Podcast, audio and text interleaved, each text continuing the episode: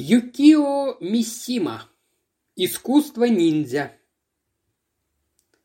В тот момент, когда выпущенная из трубки Киуда игла вонзилась в переносицу Кензо и Сибаси, стало ясно, что среди верхушки гангстерского клана Тои Фуминори началась кровавая борьба за власть. Это было уже второе убийство, и произошло оно точно так же, как первое, жертвой которого стал 50-летний Таро Сува, самый молодой в Совете. Он был убит в великолепном саду Тои Фуминори.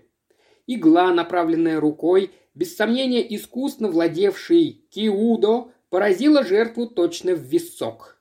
Сува умер на глазах у пятерых асов клана. Глядя теперь на тело Кензу и Сибаси, лежавшее на земле, старый Фуминори лихорадочно думал, крепко сжимая кулаки. Все это предвещает нам конец. «Ниндзя!» — ледяным голосом произнес кто-то. Мертвые зрачки Исибаси глядели в небо. Лежа в постели, Тои Фуминори смотрел сквозь полуопущенные ресницы на стройную маленькую Кумико, подносившую ему чай. Она была его подругой уже несколько лет, но до сих пор он не переставал любоваться ее красотой. Кроме того, Кумико была очень умна. Сколько раз она помогала Фуминоре своими советами, когда казалось, что уже все потеряно.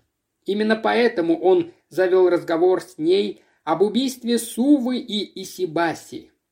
«Господин, тот, кто нанимает ниндзя, имеет серьезное намерение бороться до конца», заключила Кумико после того, как выслушала Фуминори.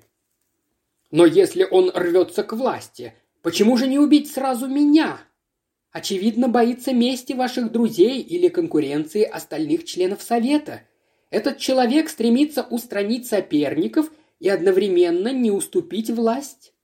В Совете осталось трое – Тавара, Кога и Китани. Значит, один из них? Отдохните, господин. Кумико неожиданно погладила его по щеке. «И не вздумайте прятаться от ниндзя, это бесполезно».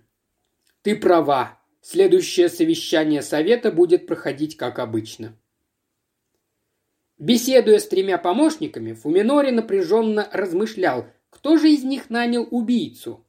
Наперекор желанию троицы он оставил дверь веранды открытой, а Когу, Катани и Товару посадил напротив, у деревянной стены. Это были отличные мишени. Вошла Кумико, она принесла чай. И тут в тишине раздался тонкий свист. Товаров вскрикнул, но остался сидеть с выражением ужаса на лице. Игла, задев его ухо, вонзилась в стену. И первое, что услышал Фуминори, были слова маленькой Кумико. «Искусство ниндзя совершенно». Кумико нашли мертвой на следующее утро. Медленно, с нежностью, на какую только был способен, старый Фуминори вынул иглу.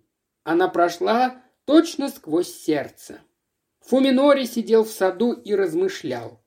Кога или Китани? Товара уже отпадает. Ниндзя один раз промахнулся, но во второй раз этого не произойдет. Товару можно считать уже мертвым. И вдруг его осенило. Фуминори вспомнил слова Кумико. «Искусство ниндзя совершенно». Она вновь помогла ему.